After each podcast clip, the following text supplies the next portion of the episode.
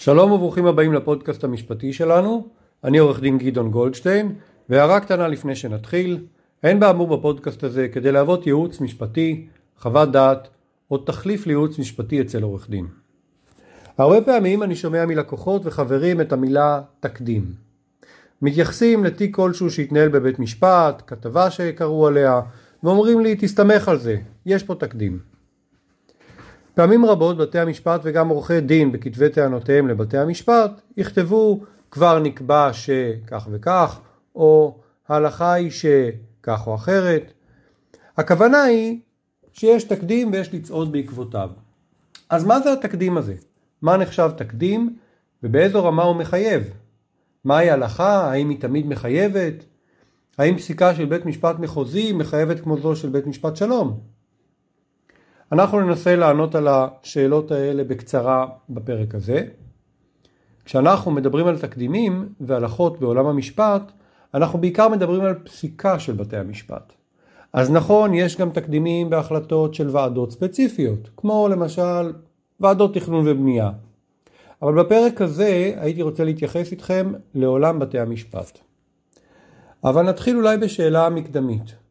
אם יש לנו חוק, והחוק ברור, למה בכלל אנחנו צריכים תקדים? התשובה היא די ברורה. הרבה פעמים החוק פשוט טעון פרשנות.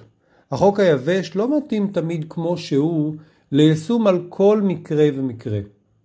ישנם מקרי קצה, יש מקרים מיוחדים, מקרים חריגים, ישנן נסיבות מיוחדות.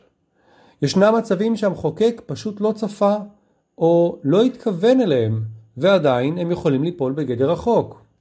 אז אנחנו מגיעים לפרשנות. על פרשנות במשפט הרחבנו כבר בפרק אחר, אבל אני אזכיר שנכתב על זה באמת תילי תילים של ספרים, מאמרים, פסקי דין שעוסקים בפרשנות.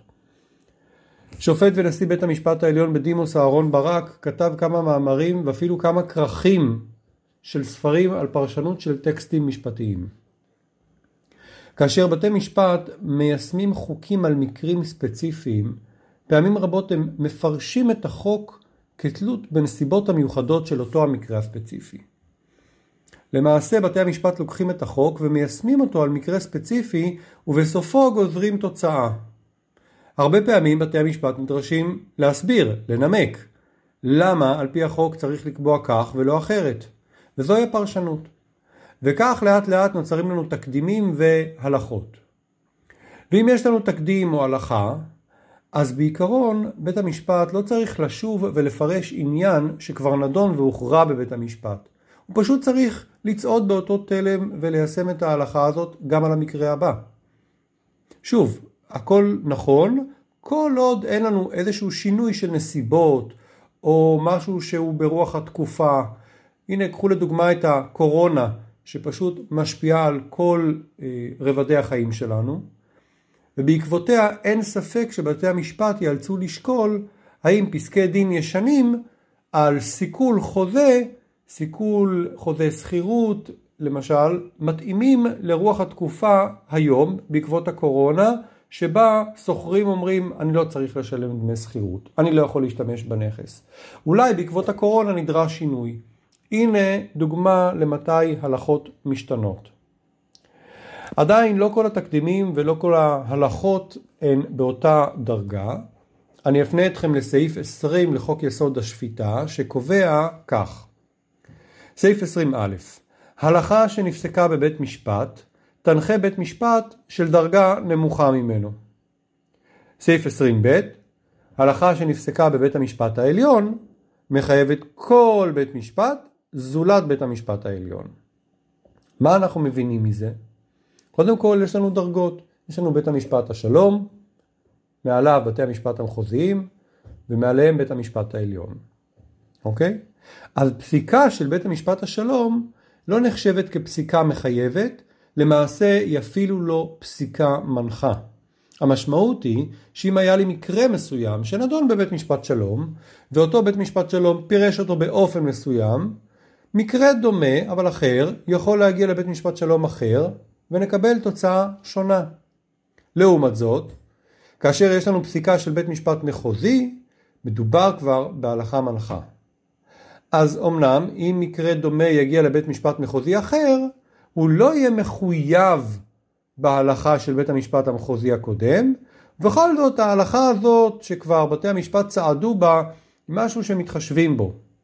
בוודאי אם יגיע מקרה דומה לדיון בבית משפט העליון, סליחה, בבית המשפט השלום, אז בית המשפט השלום כבר יהיה מחויב בו כהלכה המנחה של המחוזי. מעל ההלכה, ההלכה המנחה יש לנו את פסקי הדין של בית המשפט העליון. זו כבר הלכה מחייבת. מה המשמעות? מההלכה המחייבת אסור לסטות כאשר מדובר בבית משפט בדרגה נמוכה יותר, מחוזי או שלום. היה ובית משפט מחוזי או שלום יסטה מהלכה מחייבת, בין בפסק דין או החלטה אחרת, ניתן להגיש על כך ערעור. יש סיבה להגיש ערעור. אז ניסיתי לעשות לכם קצת סדר.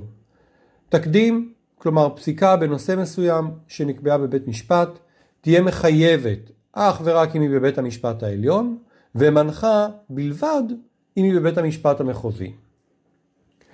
למרות זאת, לפני סיום אני אציין שלמרות שאין ערך מחייב או מנחה לפסקי דין של בתי משפט שלום, ישנם המון עניינים פרוצדורליים וטכניים שבדרך כלל מטבע הדברים נדונים בערכאות נמוכות.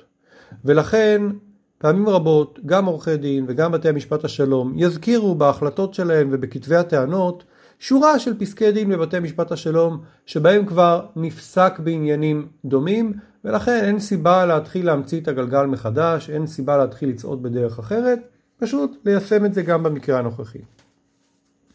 עד כאן על קצה המזלג תקדימים והלכות. אני עורך דין גדעון גולדשטיין, מקווה שנהניתם, תודה ולהתראות.